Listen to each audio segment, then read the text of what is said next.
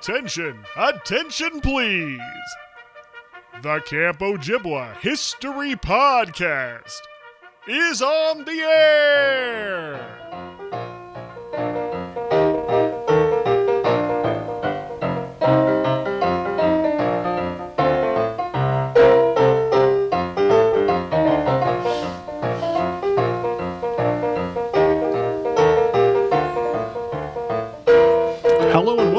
Camp Ojibwa History Podcast. My name is Christopher Thomason. I'm your host for this and many, many more trips down memory lane.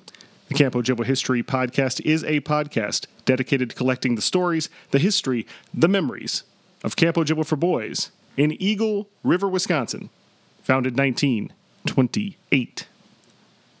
Today's guest on the podcast, David Auerbach.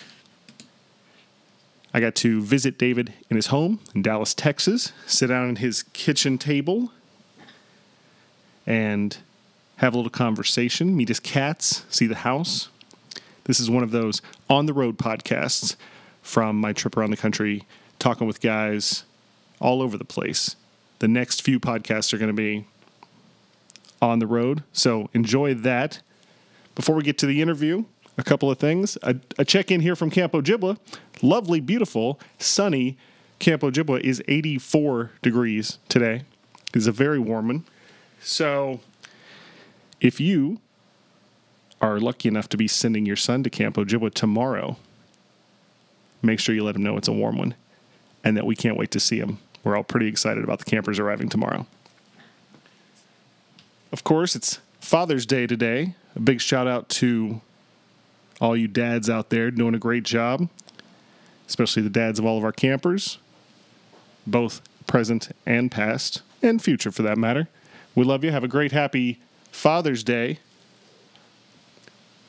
Yesterday we had a wedding here on the grounds of Camp Ojibwa. Uh, don't worry, it wasn't mine. Ladies, I'm still very much available.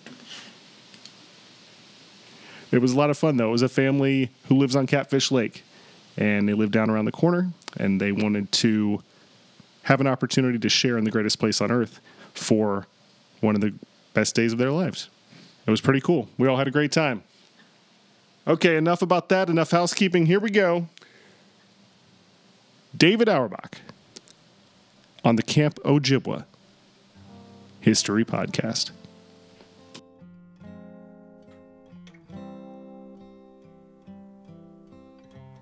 Don't wanna be an actor pretending the stage. Don't wanna be a writer with my thoughts out on the page. Don't wanna be a painter cause everyone comes to look. Don't First and foremost, for the record, please state your name and years at camp. Uh, my name is David Auerbach, and welcome to Texas, Chris. Thank you, sir. Um, I went to camp from 1997 to 1998, and still have gone back. I would say almost every year since '98, with the exception of just a couple of years here and there. Um, very active camp goer. Nice. How did you first hear about camp? So uh, I have a very interesting story compared to a lot of people. Uh, I'm in Dallas. I, I grew up in Dallas. I'm sitting in Dallas today with you here, and um, my mother went to a a camp near um, Ojibwa in the 1960s called Maccabee, which is located um, before Antigo. Uh, it's right before when you get to Antigo, so it's only about 30 miles. Um, it's uh, in Pelican Lake, which you happen to pass on the way to camp, driving to camp. Um, it's right before, I believe it's right before Antigo, or just after Antigo, on the way to Three Lakes. And uh, it doesn't exist anymore, but what was interesting is that uh, Maccabee used to play Ojibwa in athletics in the 60s. It was a Jewish boys and girls camp. Everybody came from you know Chicago and Iowa and the, and the Quad Cities in that area. And uh, the boys would go and they'd play Ojibwa similar, just like they play Menominee and all the other camps today. And just like today, my mom tells me, they kicked their asses every single night. Um, it's a, there's another great story that we'll lead into later on, but uh, Maccabee actually has a very important part in my life um, because my mother I knew had a very good friend there. Uh, his name was Avi Sloan, who happens to be Matt Sloan's father. Um, and Matt Sloan and I met each other first year in uh, 1987. We were in the same cabin, cabin four. And uh, Avi came up to camp for fathers when we used to do Father's Weekend. He came up as one of the you know fathers uh, after visiting the weekend, and he starts talking to me, and we start, he's like, "Where are you from?" And I told him from Dallas, Texas. He goes, "How does a kid from Dallas, Texas, find out about Ojibwa?" And uh, I told him, you know, my mom went to camp in Maccabee in the '60s, and like he turned white. He's like, "Really? What was your mom's name?" And I go, uh, "At the time, it was Leslie Rabner." And, and I mean, like, he literally dropped and had a heart attack. He goes, Your mother was like my best friend at camp. When I was there. Give me her number. Give me your home number. And so I was, you know, 10 years old in 87. What did I know? Sure. I, I gave Avi my parents, you know, house number and everything. And on Monday morning, he was at home and he calls my mom, and she was, I guess, asleep. And he's like, Do you know who this is? And without even missing a beat, she goes, It's Avi Sloan. And he was like, Absolutely, you're right. And so he tells her the story of what happened, meeting me that weekend. And subsequently, here we are, almost 30 years later, my mother and Avi have now been together for about 15 years. And I mean, I don't see them ever getting married, but Matt, Matt and I are like basically stepbrothers by common Wow. marriage now. So That's amazing. It's amazing how Ojibwa, um, you know, came to the picture. So um, in 1986, I was going to a Jewish camp in North Carolina, Asheville, North Carolina, called Blue Star. Uh, it was in Hendersonville, and uh, it was a very not a good fit for me. I had started going to a camp at a very young age. Uh, my mother felt it was a very important thing. So like when I was uh, six years old, I went to the Poconos for four weeks. Wow. The Pocono Highlands camp. And was out of my element there, as you can imagine, as a six-year-old kid Sure. looking back on it today, many years later, knowing what parenting is like today, there's no way a parent would send a kid halfway across the country to go to a camp. Uh, then I went to Blue Star for uh, three years 84, 85, and 86. And uh, I never really liked it there. Um, it wasn't really my type of thing. I wasn't a fan of doing the birkat after every meal and things like that. And, you know, I, I guess you could say different strokes for different folks. It wasn't Sure. for me. And so when my mother knew I was upset in the summer of '86, she came up to Ojibwa that summer, and uh, it's funny because I've heard the story told hundreds of times. I've told the story hundreds of times, and I got to witness it in person when I was up at camp for many years thereafter. That like the process never changed. My mother drove him to camp once. I think it was on a Friday, and she met Denny. Fell in love with Denny immediately. Denny gave her the full camp tour. Sure. Uh, he they had lunch. This was back when they used to do the weighted meals at lunch and everything. And she tells me they had perch. It was great. And what's funny is I started in '87. There was no perch. So when back then we used to be able to before. I, I don't know if I got the chance to in '87 if it was the year after, but the campers had input in you know what do you like, what don't you like, what's helpful sure. meals Yeah.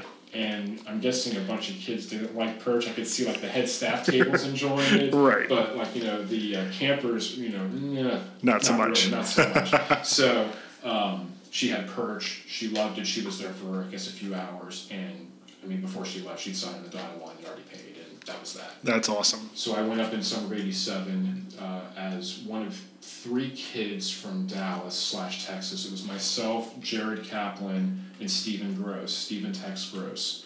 Um, Jared lasted another couple of years. Stephen lasted, I think, another five years or four years, and then that was it. And so I was like the last surviving Dallas person. Um, what was tough for me though is that you know back then obviously there was no Facebook and email Right. and all that stuff. So camp ended for me on you know that that August, you know August seventh, whatever it was, and you'd come back and with the way the calendar works here, you start school that Monday. Oh, So I mean, it was like Brutal. It was either that Monday or you had the following Monday, but most of the time it was the Monday right after. Yeah. So I mean, I came home. I had three days just to unwind, decompress, and boom, right back into school. wow. Um, so, but what, I'm, what I was getting at was that I didn't have camp friends down here. I mean, my, my first summer was was I hated it. It was like the worst thing ever. I ran to Denny's office. I was crying. I was complaining. I was. Um, we'll get get to it eventually, but my nickname came from my first summer at camp, and um, Okay. uh, it, it was it was very tough, and my mother, you know, basically wanted me to stick with it, and the reason why I stayed in that summer and throughout the rest of the time was all because of Darren Annixter, who hmm. I've heard frequently mentioned. He's one of my closest friends. I, I love him like a brother, and you know, Darren knew I was very unhappy my first summer and like took me under his wing.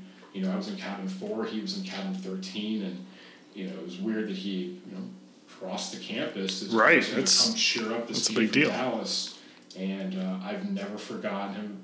You know, forgotten about that, and you know, I still thank him to this day because if it wasn't for Darren, I don't know if I would have been you know still to Ojibwa this day. So, Yeah.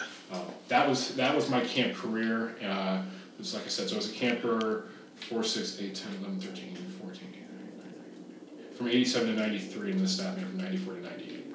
So your mom comes up. She checks out Ojibwa because she remembers it is the boys' camp that they used to play, and, and the camp she went to is gone. So, well, let's check that one out. Right. Meets Denny, falls in love, boom, off you go. How do you get to camp that first year? So the first year I flew to Chicago. Um, actually, they flew up with me. My parents flew up with me. They dropped me off at um, Eden's, the Toys R Us, and I took the bus up. But I remember the day before we had lunch at um, what was the name? Uh, there was a deli in Chicago, one of the suburbs. I don't even think it's still around anymore. I don't even remember this. But we met. Uh, there was a camper that was going there. His name was Neil Goby, and I remember meeting Neil Goby there that day. We, we didn't know each other, but you know he knew I was going to Ojibwa, and so he was the first Ojibwa person I ever remember meeting. And then I rode up the bus. I remember sitting next to Corey and Ryan Fox. Um, they were in cabin three, if I recall. Nicest guys in the world. Um, and, you know, I remember we just talked and we drove up. Everybody had candy and food. Like, it was crazy. You'd stop off at that little rest stop. I don't remember where it was. You had your 30 minute lunch. They got you back on the bus, and then boom, you were in camp by, uh, I think back then it was by like one or two. And I remember that, you know, and I think it's still the same thing today. Get off the bus, they had all your, you know, they grab all your stuff, they point you to the cabins, you start unpacking, you, they teach you how to fold all your stuff and had to be a certain way. And, you know, straight to it, swim test, and then go to the infirmary to get, you know, drop off your forms and get checked out. Then go back and uh, finish unpacking and all that stuff. And, and, you know, this, nobody, I mean, unless I missed it, nobody was out there playing basketball or, you know, playing Right. sports on the campus. Everybody was, it was the first day, they were just like getting all stuff together. Yeah. So, and then we had uh, weighted meal. I think it was usually spaghetti every. Always spaghetti the first night. Absolutely. beautiful. It's, it's, it's amazing consistency. Um, and I think it was straight into leagues right from there, like that first night. Like, you know, Nice. And I remember it was like you know it was a good late night activity for the first night. I don't I'm trying to remember if it was something huge, but I remember those first the like you know first hare and hounds and blizzard bingos. Oh, and sure. and everything, and uh, you know it, it, it's it was great. It was, I mean that part was fun. Like you know what kid doesn't want a blizzard? Right. Sure. Right. I'm walking for. Um, so that was the first day, and then I remember it was. This is back when they used to do instruction. You'd wake up, dip or shower. Uh, I was a 50-50 guy. Uh, you, I did used to. I do miss the days of wash up though because of bad weather. That was always a pleasant treat to get that announcement. Go outside. Denny leading calisthenics, and you know, in front of either the cabins or down by the waterfront every single day, doing Mike Tyson arm arm circles. I mean, I, I see it in my sleep. Like it's still it just it hasn't changed. Go do dipper shower. Go to the cabin. You'd start cabin cleanup. You know, some kids would go back and get in bed, and the counselors would get mm, very pissed off that they were in bed. Sure. And I remember my first year, my counselors, it was uh, Mark Fishbein, Danny Fishbein, um, and Steve Levy. And then um, I don't remember Mark's last name. Mark was an English guy. Um, and it was Mark and Danny uh, Fishbein that gave me my nickname because I was so unhappy that first summer. I mean, I just complained, bitched, moaned, groaned. And I remember sitting, it was on, on the campus, on the diamond, uh, on the third base line, And I think it was Danny sits me down. He goes, you know what? You really bitch a lot. I swear. You, you, all you do is you bitch. You know what? I'm gonna start calling you you bitch. And from that second, still to this day, so many people. What's going on, you bitch? What's going on, you bitch? And Seth White, like every time I see Seth White, you bitch, like it, it just it hasn't died. And so um, I, I remember, you know, so you have cabin cleanup, you go to breakfast, waited breakfast. Um, they would, you know, do announcements or you know if there was something important. Cabin cleanup, go back for cabin cleanup. Everybody had to get the nine or ten to get the treats. I remember, you know, Mm. every single day. Um, OJ fold on the bed. OJ, you know, had to do the OJ fold with your blanket because I remember you, always had to take out two blankets. You had your main blanket and you had your spare blanket. And the spare blanket had to be folded a certain way. and if it wasn't folded a certain way, there's your check mark. There you lost a point. And Paul James, of course, going around creating all the cabins. So while that was happening, was instruction. I remember every single day was instruction, and I still have uh, in, uh, one of my boxes. They used to give you the stars. You know, you you'd go and do okay. We're going to do water skiing today. And Like a certificate for having it wasn't a done that. certificate. It was, it was a piece of paper. It was of like a framed piece of paper, and you would uh, go to do all this different stuff. Okay, we're all, today we're offering these ten activities: uh, tennis, swimming, fishing, uh, canoeing, basketball. You know, whatever it was. Sure. Uh, and it'd be assigned by cabin, or, and you'd go around to th- I think it was like three different things a day, and they they broke it up, and then you'd be tested on okay today we're gonna do tennis. All right, you're gonna hit 10 forehands, ten backhands, and ten volleys. And if you got a certain percentage, okay, you get a it was a gold star, silver star, and a bronze. Oh wow. Okay. or it was like a red, a blue, and a gold or something. And so you you know by the end of the summer, it was your goal to hopefully try and fill uh, this whole sheet uh, with stars on it. Right. Um, so you go and do that for a couple hours. That was the morning. That's really activity. interesting. There was no leagues. That was the morning activity period. Um, you had a little bit of free time, which they still do. Then you went and had weighted lunch. Then it was rest period, and it was always you know the full rest period, and there was no kids outside. It was. eh, They didn't, from what I recall. I don't think even like the days those kids in thirteen were were allowed out. I mean, I could be mistaken, but I think it was it was rest period. Right. That was your job. And did you have the rest period OD that was like would like sit on the bench and Sit on the bench. Get in your cabins. Never. How many times have I had a dog every time for get back in your cabin? Same thing with the late night OD, um, or the super OD. And uh, so you write the letters home. You go out and have lineup for the afternoon activities. You have your letters. If you don't have your letters, you can't do activities. You got to go back to the cabin and write the letter. Go have leagues. Um, afternoon free time. I think it was always rec swim and you know futz around. Um, dinner, waited dinner, leagues after dinner, or excuse me, the same thing. You had a little free time after dinner. Then they did line up for leagues. Then they would do line up for late night. You know, again, all the same stuff. And then it was you know taps, you know, tattoo and taps at uh, you know eight forty five, nine nine fifteen.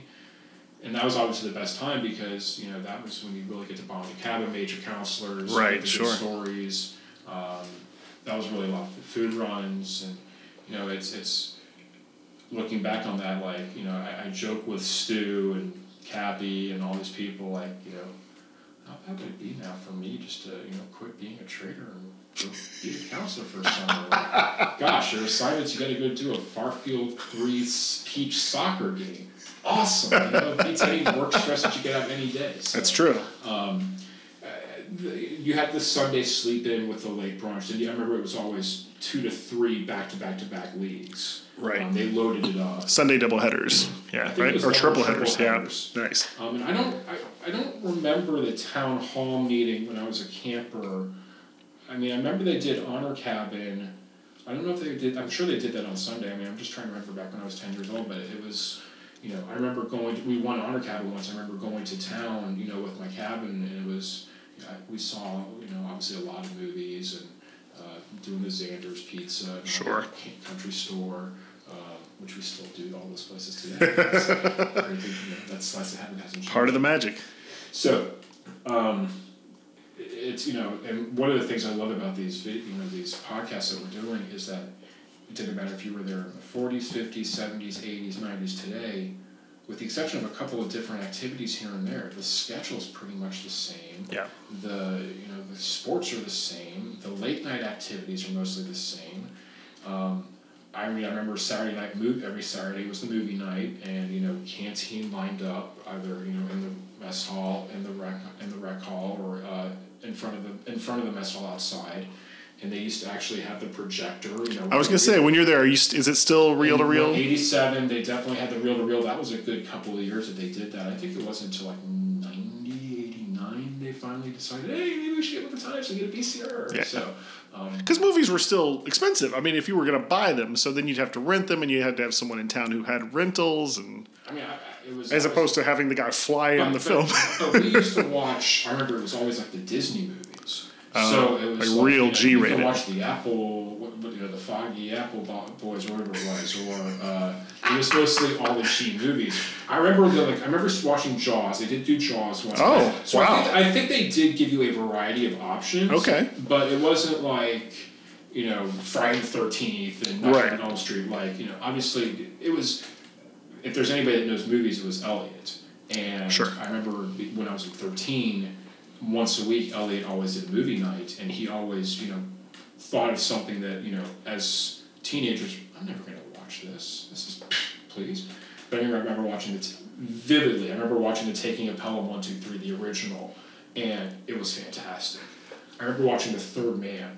oh wow, And like, nice. you know, here I look back on it now, and it's like, holy shit! Like Elliot turned me on to some good stuff when I was really young. yeah, for sure. And, and not only that, the entire cabin got into it. Like, you I remember, you know, in thirteen where they have that little, you know, it's still there. The, uh, I guess you call it the living room. You know, like that summer. Right, part. that sort of central area. They, he set up the TV against the cubes. You'd all sit around, and I mean, like you had the whole cabin sitting there watching it, and it was like silence. Everybody was just sucked into it. It was great, and you know, and, and like on those nights, Elliot was like, you know, everybody, everybody loved to bust Elliot's balls and everything. Sure. He was a great counselor, and you know, I don't I haven't talked to Elliot in a long time. Again, he's in Chicago, I'm Dallas. We don't see each other very Sure. often, but you know, he, you know, do do a food run, do take care of the guys. All right, we're gonna do this. We're gonna watch a movie. How's that sound?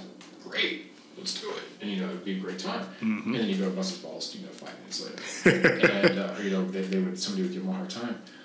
And thinking about Elliot, I'm just for some random thing today, and then you've heard about the Elliot three, like you know, when Elliot was on the basketball court, when he was used to do refs. Elliot, everybody used to love Elliot. mm, I don't know about loved. Elliot pretty much always had the trail court. I think it was Elliot's court. Okay. And he, you know, had his whistle and everything. But Elliot was his thing, and uh, obviously you can't see it on video, but it was the he'd be standing on the line, like he had the great line. You'd see it. Guy wash, and he would do the run back every single time, every single time. And and I remember being in cabin four as a kid. I remember growing up, and I remember being in the you know watermelon league and everything and doing my games, and that happened. And I think I wasn't the most proficient athlete, which Sure. I, I, know that's getting a lot of laughs as I just said that. I will be the first open person on this podcast to admit I was the first year hat pick in 1987. Thank you very much. Very nice. Wore, wore it with pride.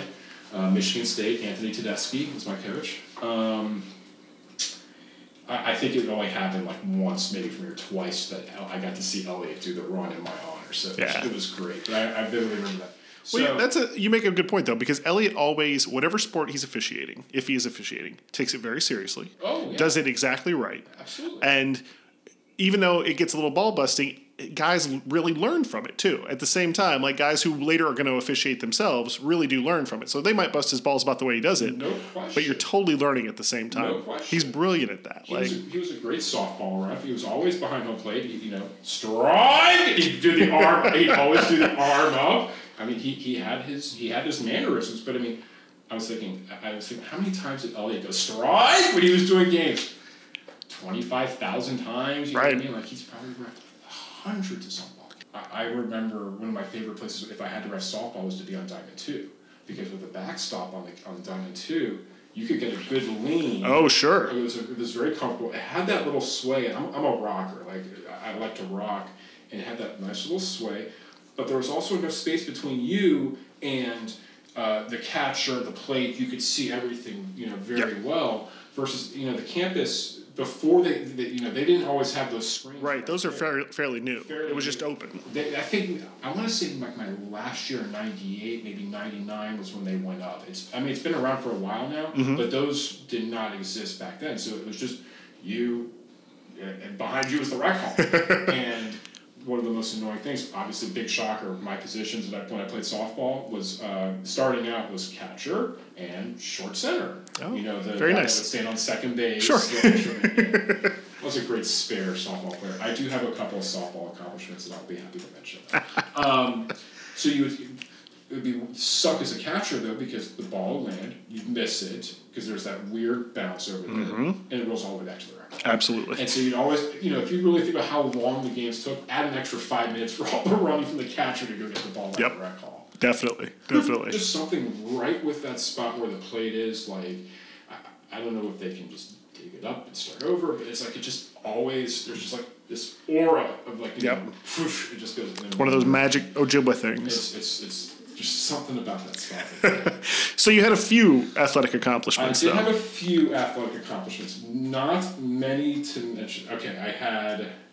I remember I scored. Uh, we we have a copy of the Medicine Man. Brett Victor, I know he gave me a copy. Like I had twenty something points. I scored out in like one of the basketball leagues. I made the cover. I made the headline of the Medicine Man, and it was the Doctor is in. And uh, Darren used to call me Doctor, and that's another nickname that has stuck for many years. By the way, I'm not a doctor. you can call me it all you want. Sure. He is willing to play one, though, however. Yes. Um, so I, I had to, you know, I, think everybody let me go to the basket. It was very easy. Here, let him score, and have a good time. But that was when I was very young. I did hit a home run, uh, like in my peach league. And again, I wasn't a sports guy, so I mean, I, for me to actually make really good contact and you know get it out there on diamond two, I hit a home run. My biggest accomplishment though was I did pitch a no hitter. I pitched a no hitter in watermelon softball. Darren was my coach.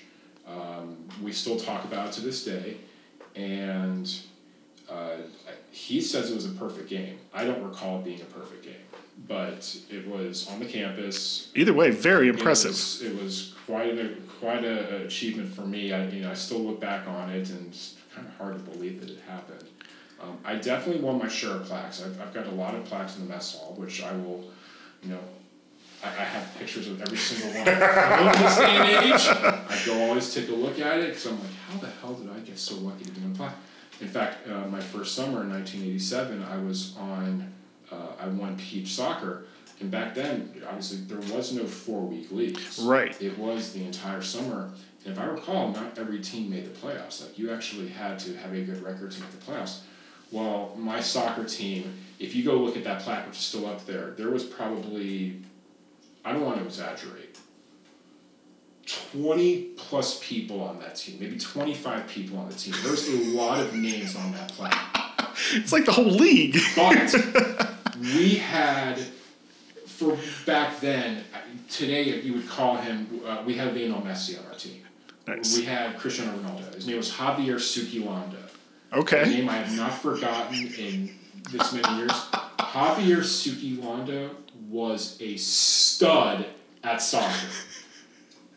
I- mean, he would have the three goals in five within t- two minutes of the game. Wow. I mean, the games were just obliteration. Tom Mack was our coach. The team was the Aces. We destroyed that league.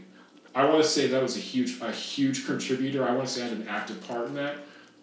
I don't think I did shit. I No. don't think I touched the ball. I think that was like a free platform. for but Javier Sukilanda, if you happen to be listening to this, thank you very much for that plaque in 1987. I will never ever forget you to the day I die. Nice. Um, I never won collegiate week. I came in second. My biggest, or- I mean, I remember I had a lot of collegiate week moments. Um, I know that Stu and I just revisited, um, again, knowing that I'm not the athlete. Stu was a 1 1. The year that he was 1 1, I beat him in three points, three pointers um, during our heads up uh, team Nice. competition. And Stu told me, he's like, I, you know, I went and cried. Like, I remember I was not happy. He's, he, he went and cried, and I'm like, you know, I didn't know because I mean it was like a big deal for me just to you know do well and you know whatever I could, and I mean looking back on it, I realized he took it so hard. But now, knowing what I know, you're the one one. Everybody looks up to you. You lost to him, like you know, and you know Stu and I are very close to this day. Sure. I know. I, I don't make fun of him about it. Like people will mention, didn't you beat him? Like you know, they'll remind him about that. Yeah. We can joke about it this day and age. Um, what I miss about Collegiate Week, though, one of the things I wish they'd bring back was hot shots. They used to do hot shots instead of uh, instead of the older guys doing the three pointers. Now it used to be the little kids doing the free throws and the small hoops, and then they would do uh, hot shots, which was uh, they had two balls at center court, you, and they put little plates around points on And So it was Oh. like it was your job to try and accumulate points. You know, you get five for a three pointer, uh, three for like jump shots at the you know the two spots on the by the free throw line, or you know it was like three for a free throw, two for the little shots, one for layups, and you know it was like the coach said, "I go do two, four, you know, like trying to point you to try and accumulate points, and that was usually a lot of fun watching, Yeah. watching and participating, because I mean. If you're a good shooter today, obviously, yeah, sure, I'll take my spot, I'll hit three pointers. Right. But like this forced you to run around and you know, and they couldn't rebound for you. So I mean, you were doing rebounding. Oh, nice. It was it was a work. There's strategy involved. I like that. That's interesting. Yeah. And I mean, my favorite collegiate week moment. I wasn't a part of it, but one of the best moments of collegiate week, and they don't do it as much anymore. It's been a while, I think, since they've really done it. Was the game went late. It was dark. They brought the cars up from the parking lot.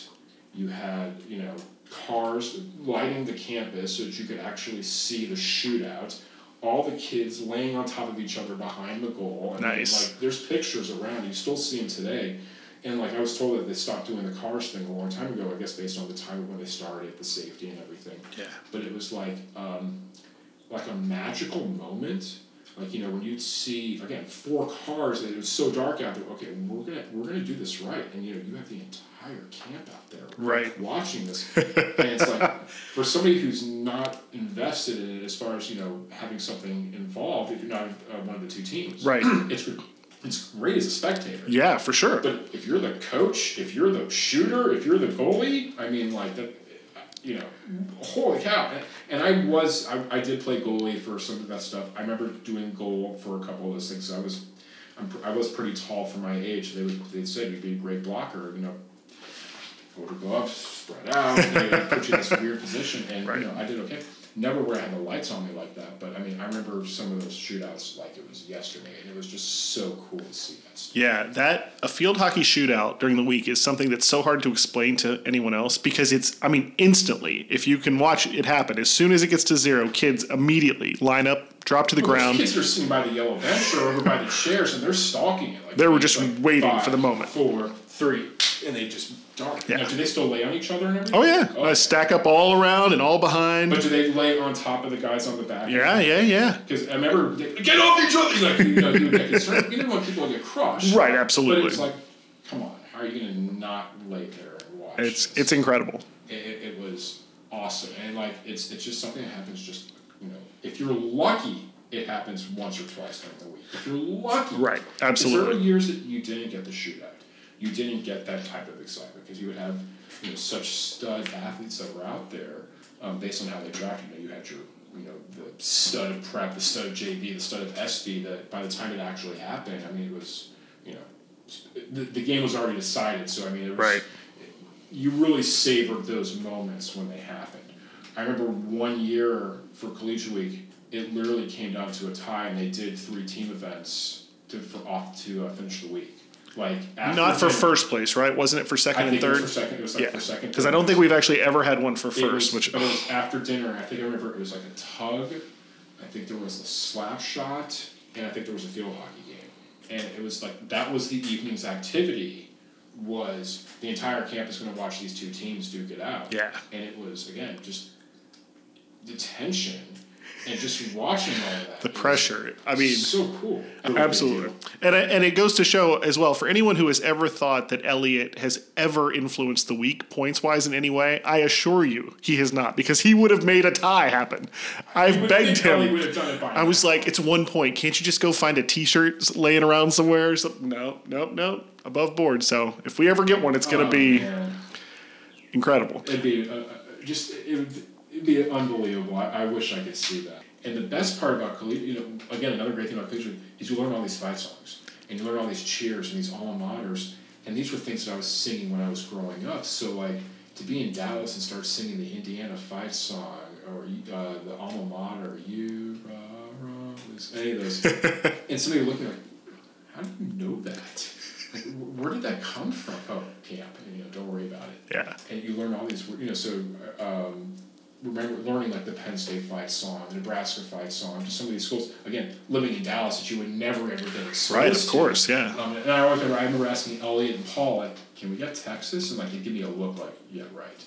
And then Elliot, Elliot they listened one year said, if you get us the music, and, and that used to be the rule, that if you could provide the music, the, the alma mater and all that stuff, if you could provide the music, it would go into consideration. Um, whether it actually got selected or not, because back then, I don't think they gave the campers the right to vote on the Right. teams. It was you're the coach. If you have it and you're up that year to coach, there you go. And you want to, and you want to make the stick sign with it and everything. right. And I'm- you do the work basically, do and you the can have the work. If- team. If you do the work, we'll give you the team. And I, you know, that was obviously well before my time of coaching.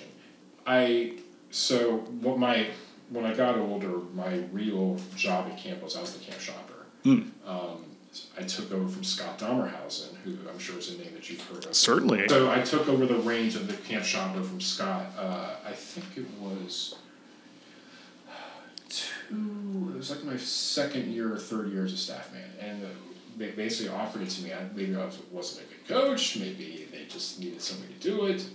It was great being a camp shopper, and if any of you guys that are going up the ranks of the staff now, if that position's available, I highly suggest you consider it. It, can be a lot of fun. It's, it, mm-hmm. it's, it can be a lot of work, mm-hmm. but it's kind Sure. And that's, and that's a whole story itself.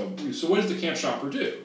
Because I don't think you've talked to any of the camp shoppers. Well, now, now, what I didn't know was that in the old days, the camp manager was effectively what we would now call the camp shopper, Okay. and so, uh, but it was a bit, it was a different job in the fifties to go into town, and, and often you would go in with Al or with Mickey and things like that, and, and deal with people. It wouldn't necessarily be on your own as it is now. I also spent a few years being the camp shopper, and I can attest to it. It is fantastic, but today's camp shopper different than what that is. So, what does the camp shopper do? I'd like to hear about your shop actually, because you and I can swap stories. So uh, it was the same thing every single day. Um, after breakfast, while the kids were doing cabin cleanup, I'd go and shower because I'm going to town. I'm representing camp, so I always want to make sure. I, eh, eh, I mean, I'm being dead serious. I always want to make sure I was clean and I was dressed for the appro- relatively appropriate. I mean, mm-hmm. for me, because it was camp, it was you know shorts, t-shirt, flip flops. But I didn't want to like a complete schluck because I was representing camp. Right. So I'd go and shower and I'd get dressed and I'd go up to the office. You'd always go up to the office and you'd check in with Sandy. Sandy, and it was always good morning, and we always knew, we always knew what, um, you know, what's going on.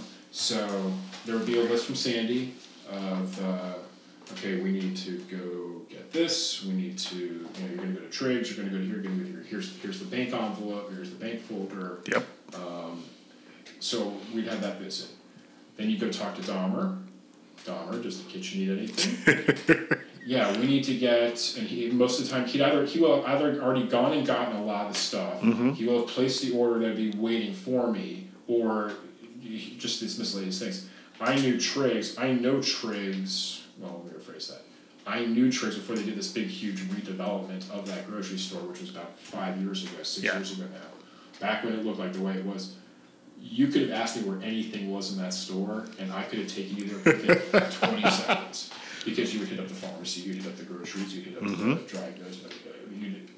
I destroyed that store.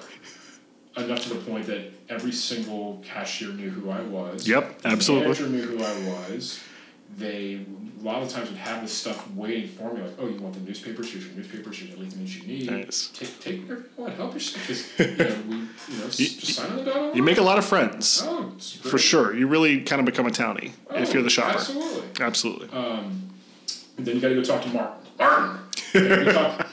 And, we talk, and you know, at any time, and we always do that. Martin! Every single morning. Martin, what do you need? And, you know, we, and I'd sit there and talk with Mark. All right, I need you to go to Ace. You need to go talk to Nick. Nick's gonna have this for you. Boom, boom, boom. We need six white balls. We need five red balls. We need six rolls of tape. We need some spray paint. We need to do.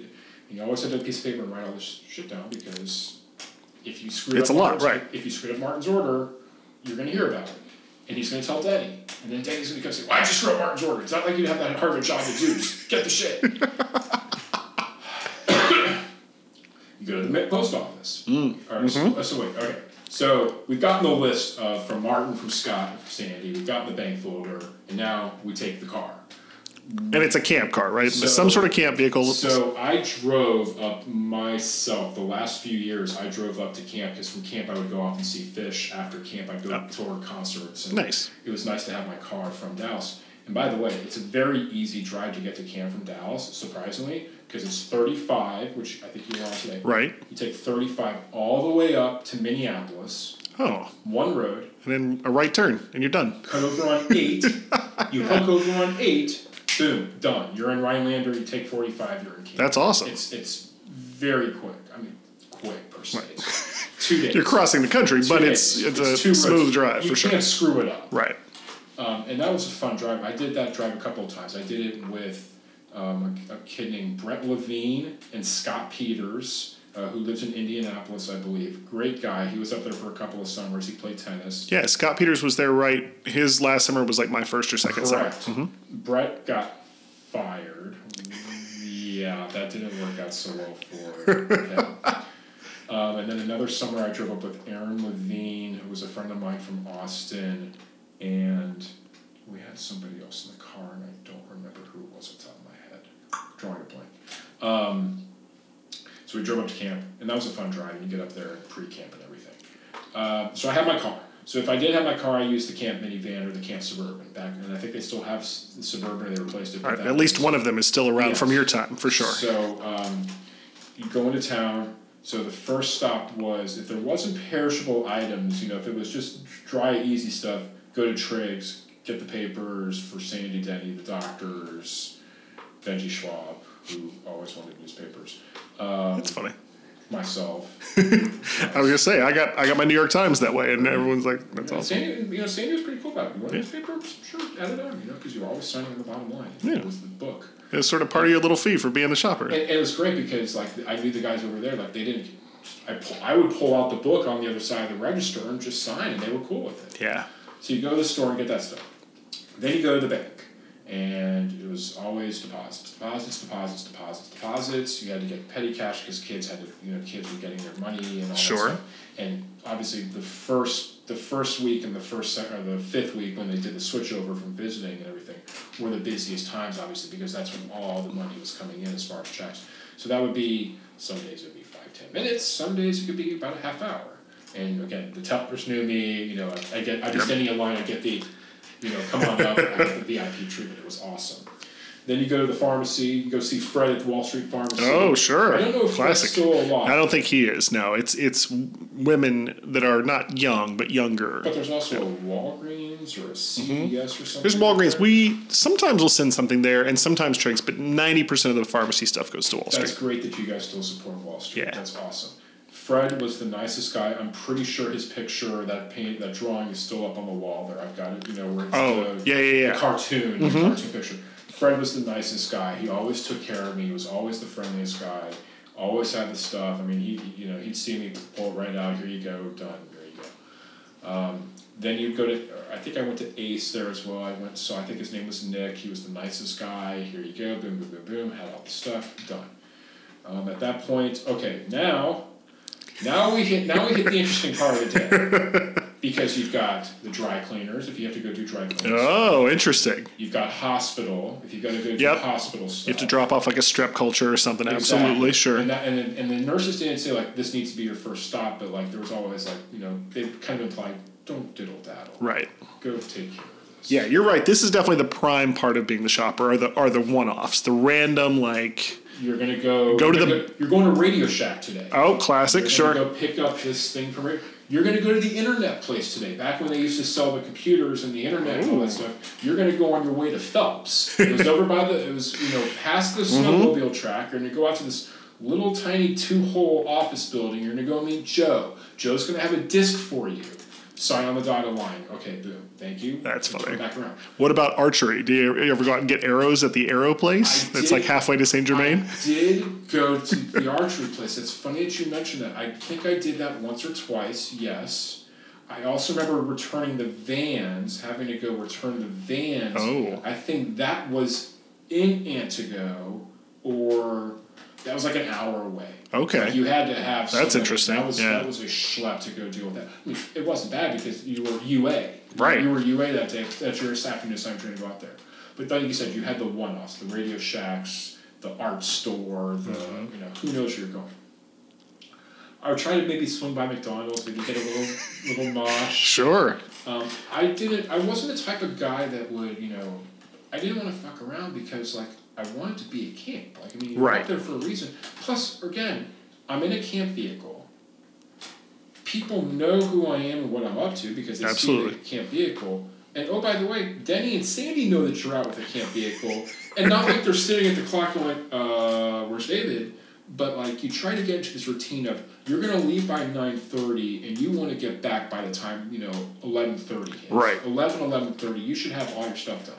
So if there was days that you know we're zooming through it, there's nothing going on. Okay, well we'll get stuff done. And oh, but I forgot the best part about the whole being camp shopper was what this thing was called Pony Express. Oh, so nice. not only do you have to go to the post office in town and go deal with the packages and getting the huge green sacks of mail to drop off to the post drop off to the camp post office over in the rec hall. Mm-hmm.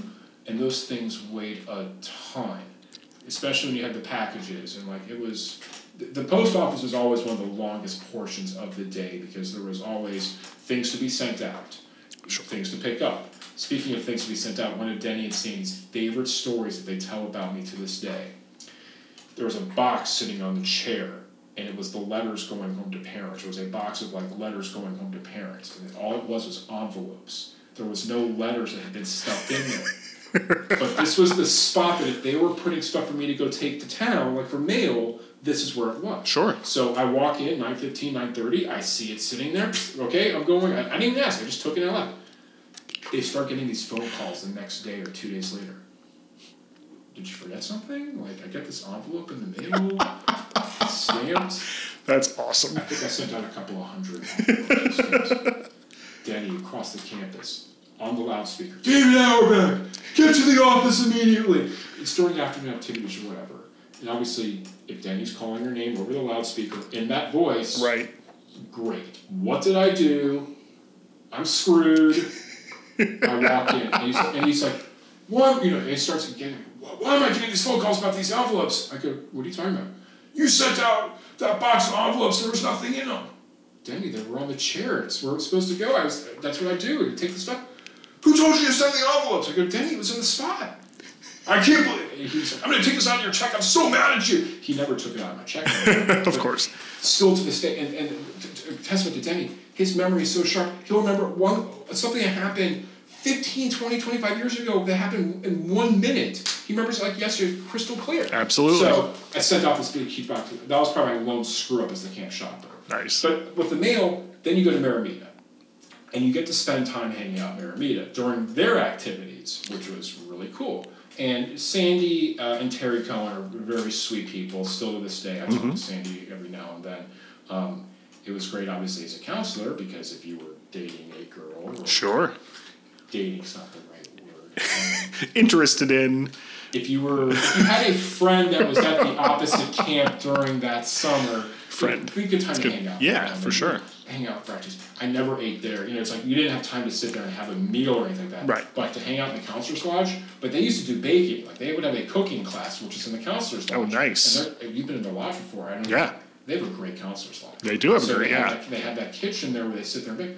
So it's like, yeah, the cooking class is done. We made muffins. Dave, here, here's two muffins for you. Okay, sure, thanks. we made cookies. Okay, great. And every single day, it was like there's always something else, you know, going on. there. Yeah. So it was a nice diversion.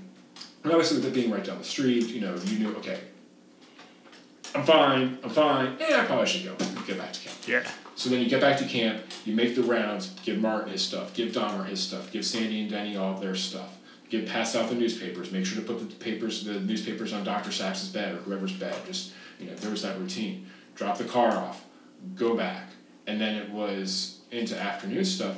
Well, since we're touching on it, let's talk about a little bit of the uh, the outside of camp experience of camp. The where are the places you're going? So you, you mentioned that it's in laws. Now, did it become in laws while you're there? When I was were- a camper, it was Harry's. Right. Everybody wanted to go to Harry's. So that's where everybody used to go. And I, I don't think there was a Geo's or anything back then, but obviously the Weasels is what everybody went to. Weasels. well, sure.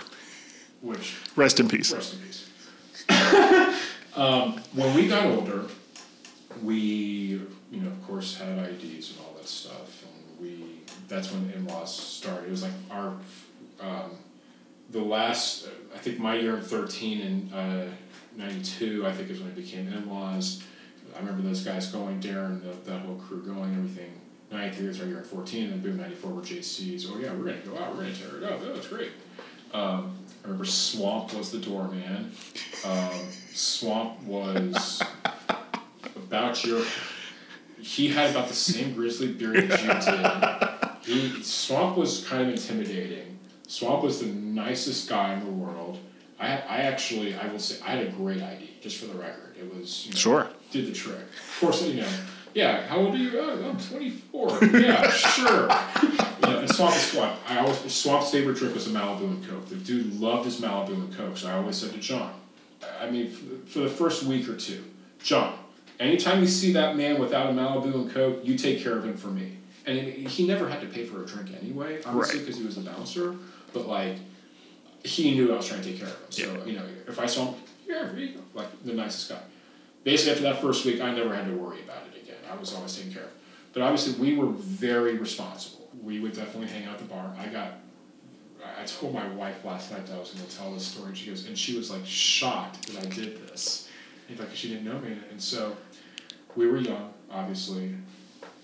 I had been around alcohol and I'd had some fun before, but you know, nothing like being in a bar really at that age. Sure. S- swear to God, this is true. I remember drinking like 21 shots and 10 beers. I remember sitting, I remember laying, And then he died. I did get alcohol poisoning.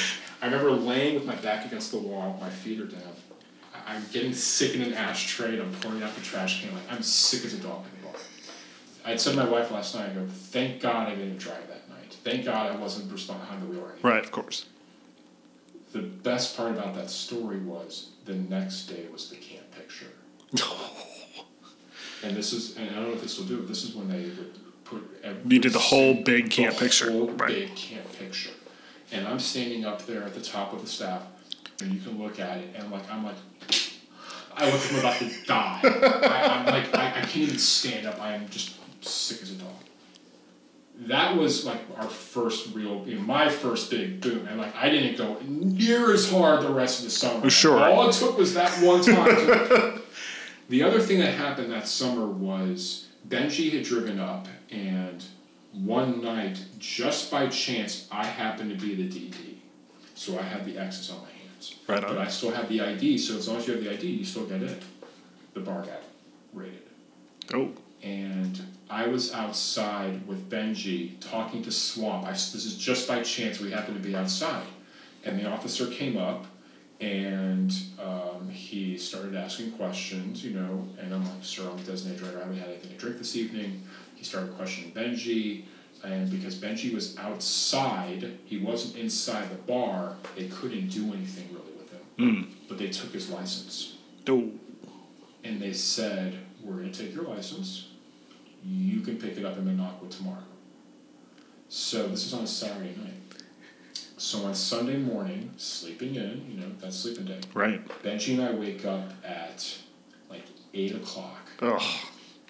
I drive Benji's car because he doesn't have his license. So I drive Benji's car to Minocqua, go to the courthouse to find out you could pick it up tonight at five o'clock. Oh. Drive all the way back to camp. I don't remember what story we concocted or what we were able to do to get out of camp at four o'clock. To go back to Minocqua on. Sunday, it, it was raining. I remember it was pouring rain. At five o'clock to get his license to go back to camp, and we look back on it, and, and nobody got in trouble or anything. Nothing happened yeah. but we, you know, kind of skirted by one. Um, we used to do when we were 14, they did bowling league every Thursday night. I think they still Oh. do bowling league, do they not? No, that's Well, cool. it was great. Every Thursday when we when they did cabin cookout, we went to town and we had bowling. Mm-hmm. And you bowled every time. That's cool. for an hour, and Huh. we have an hour to go eat and go futz around, take the bus and go, or we take the car and go back. Um, that was a lot of fun. Uh, so it was mostly going to Innie's, in-laws, going to you know grab some food. Weasels was always a couple of times a summer. it was fun, obviously, when, the, when your friends would come up around, you know, a couple Sure. times a year, or you know, visiting weekend was a great time to go to. Visiting weekend was always a good time because you would have mm, fathers You're right. and mothers hanging out there, and obviously they loved it because you know they were filling the seats. I mean, it was the Right. That place is going crazy. and I still have pictures. And I remember when I was a kid, the, the coolest thing that you could have as a kid, I don't remember wh- why it was such a big deal, was they always used to do a poster. Once, once a summer, they would do a poster. Here's the 20 girls that are, you know, have been here this summer. Oh wow. A And real was- official licensed Weasels It poster. was like a, it wasn't like a poster. It was like Right. a like a table mat. Like like a one sheet. it, it was like you know that size, like the placemat. But it was like it was like orange. It'd be like the weasels orange, and it, you know had the weasels right, and here are all the girls. I remember taking it home one summer, and my mother was like, "Why do you have this? What's going on?" And I'm like, "This is this is a famous club that's up there." Now the other place we used to go to was in Phelps. Uh, Frontier is the other club. uh, Frontier, you say? Hmm.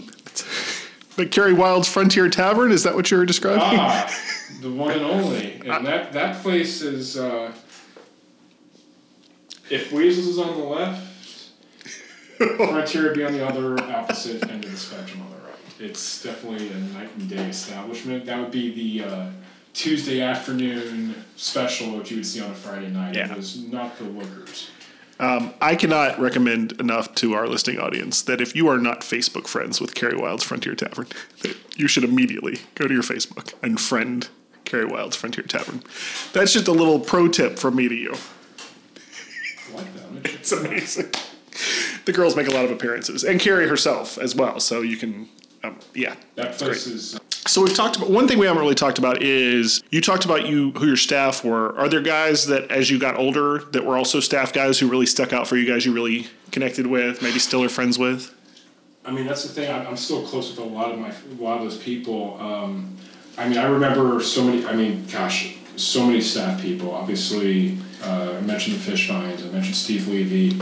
Uh, Gary Spiro was uh, my counselor in Cabin Six. I remember like yesterday. Darren was my counselor. Uh, Brett Bohm, Goody. Um, Paul James, who was a great counselor. He, I, know you've heard the story, obviously, where you'd wake up, you have the last night's treats, and you throw it at your head. And like, wake up, you assholes! And you take the bat and slam the bat on the metal bed. Um, he was always a great, great counselor. Elliot, and because I had him for a couple years as a counselor. Um, I, I mean, I remember a lot of, you know, a lot of faces, and it's like you know the, the, the one thing about Ojibwa that hasn't changed is that there's just that, that, that continuity.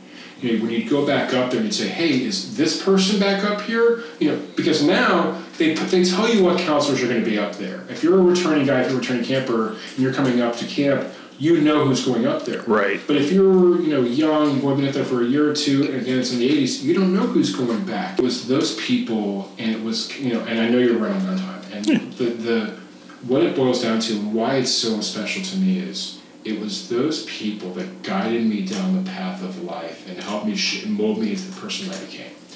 Um, I mentioned to you earlier that I think of Denny as like a father and grandfather figure that, you know, um, even though he's 800 miles north of me, you know, I still feel like he's sitting right here looking at me.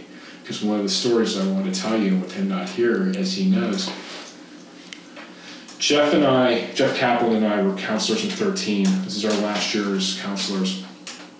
And we both were dating or hanging out with these two girls from Aramita for the summer.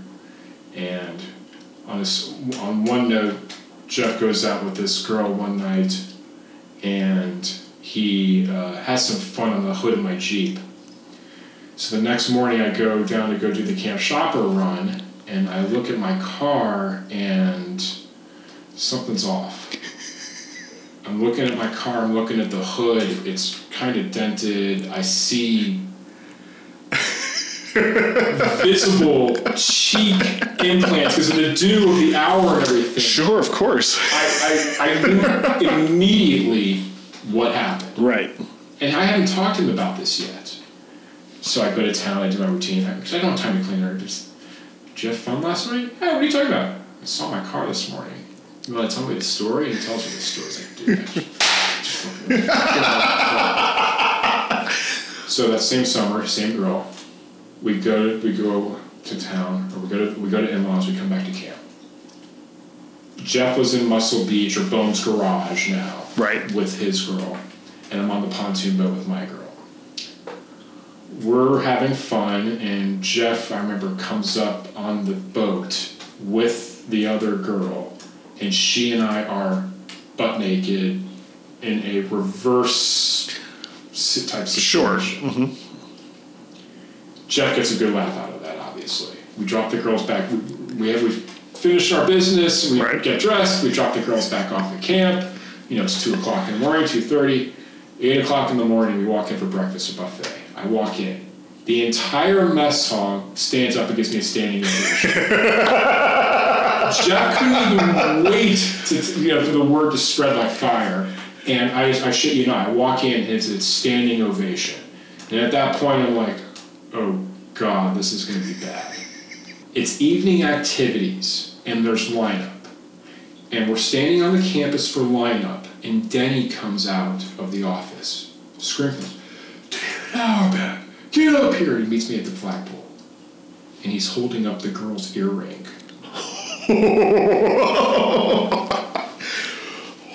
what is this I found on the pontoon boat last night, or this morning? At lineup. in front of the whole campus. In front of the whole campus. I don't know, Denny. He goes, You do know what this is. We're going to the office right now. We're calling your mother. Now, the joke of this is, is that Denny and my mother had a great relationship. Right. And we go to the office, and I'm freaking out. I'm like, this is going to happen one of two ways. My mother is going to be upset at me, or she's going to say, well done, nice job, I'm proud of you. I'm already humiliated because you just called me out in front of, in front of camp. Absolutely. We go into the green room, and you didn't want to go into the green room because that was where bad things happen. Call your mother! Hands me the phone, dial my mom. Uh, hi, mom. Well, hi, how are you? Um, not so good. Denny wants to talk to you. What'd you do now? Did you send more envelopes? What'd you do? I swear to God. All right, here we go. Denny. Leslie, I want to tell you what your son did today. Or last night. And he basically tells her the entire story of what happened on the pontoon boat. And I found your earring and I'm holding it in my hand. What do you have to say for your son? And she goes, Nice job, David. And Denny turns to me with a shitting grin on his face, and he's laughing his ass off because he think forget the fact that it's funny. The fact that of all people, it's me that he's having to sit here and have this conversation with. And so he's like, "Say goodbye to your mother. You doing well? Yeah, well, great, great. All right, love you. See you soon. Bye." In so many words, don't ever let it happen again. Denny, yes, sir. And he gives me the earring back to give to the girl. I was so humiliated. The fact that he tells my mother what happened, It's incredible. it was incredible. And he that's one story that I'm thankful that he hasn't reminded me of, you know, have you talked to that girl that you were hooking up with on the pontoon? no, Jenny, I'm sorry. That you know kind of passed by the wayside. But it was just, you know, again, he, the guy knows everything. Whether it's a cheer in the mess hall, he finds some girl's earring, he He knows. dot dot dot equals Auerbach. Boom, done. He knows, and you know that that was probably one of the more funny moments. But I mean, you know, think about Trojan Spartan. I wore my Ojibwa Spartan socks yesterday. I wear them every single week. Um, uh, uh, we had the, the Olympics came later in my career because it was Right. always you know we, we had the Olympics like the last couple of years that I was there as a staff mate. Now it's every single year. I mean, just all those little things. But it's, it's all those little events and all those people and all those stories that shape you to be the person that you are today. And I'm sitting here in Dallas, Texas, and a lot of my friends will tell you that I bleed Ojibwa just as much as anybody else that's up in the North Woods in Chicago, that's out west in California. That we're so far away that that little plot of land on Ojibwa Way, you know, has such special meaning. There's not a day that goes by that I don't think of camp. There's not a day that goes by that I don't think of, again, a Darren Annixter, a Denny Rosen, a David Rosen, a Miles Marks, a Seth Marks, you know, any random person that helped me become the person I am today. And Ojibwa is the greatest fraternity that's in the world. Forget your college fraternity, forget your business fraternity, forget any professional organization that you're in. Ojibwa is the fraternity. I don't know if that's just you know this this is what I wanted the podcast to be about, to talk to you about because like I don't know if it's because of Denny, if it's because of all these people, if it's the Ojibwa way that you know is, is talked about. I'm I question every single day what is so magical that has shaped and molded us to all be this particular way and if there wasn't that place in our lives i can only imagine what it would be like for all of us Absolutely. because you know when you cross under that gate you know cross under the sign it's it's you know literally time does stop where i can walk on the campgrounds and whether it's 2016 2036 or 1980 1996 it's still all the same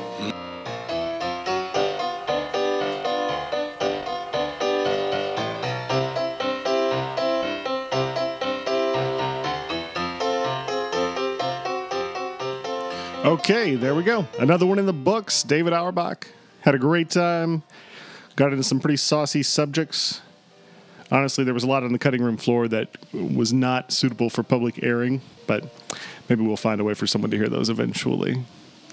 If you want to get in touch with the podcast, as always, you know how. Drop me an email, Christopher at campojibwahistory.org, or just swing by the website, campojibwahistory.org. New things going up there all the time, tweaks and changes. See what's going.